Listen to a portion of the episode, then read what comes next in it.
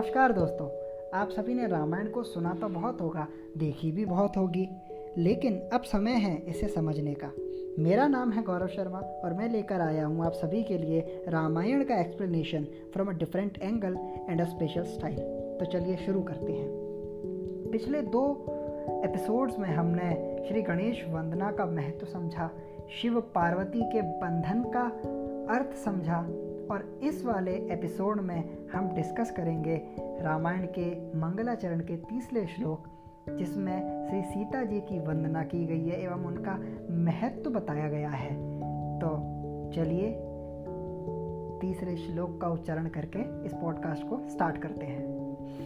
उद्भव स्थिति संहार कारिणी क्लेश हारिणी सर्वश्रेयस करिम सीताम न तो हम राम वल्लभाम यानी उद्भव करने वाली, स्थिति करने वाली, संहार करने वाली, क्लेश हरने वाली सीता जी, जो राम जी को अत्यंत प्रिय हैं, उनको मैं शत शत नमन करता हूँ।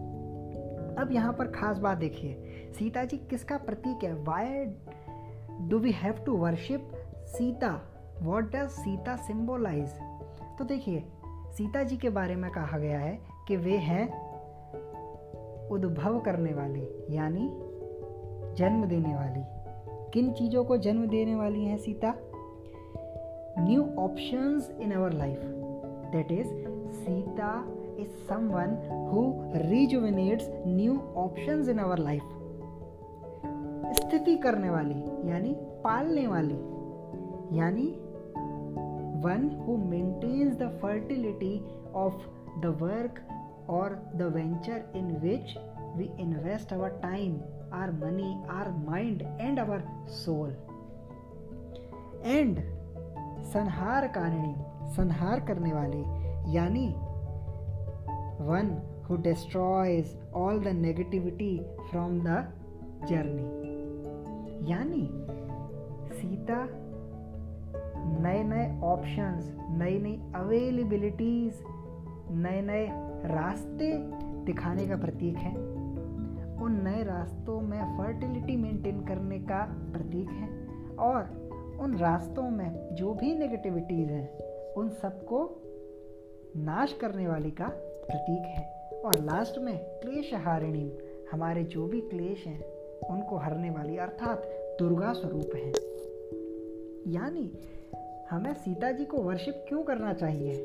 Not because she is goddess but Sita is symbolizing that power which produces new which produces new resources and maintains those resources and destroys all the negativity from those resources इसका एक अर्थ और बनता है कि जो पैदा करने वाले हैं, वो है ब्रह्मा।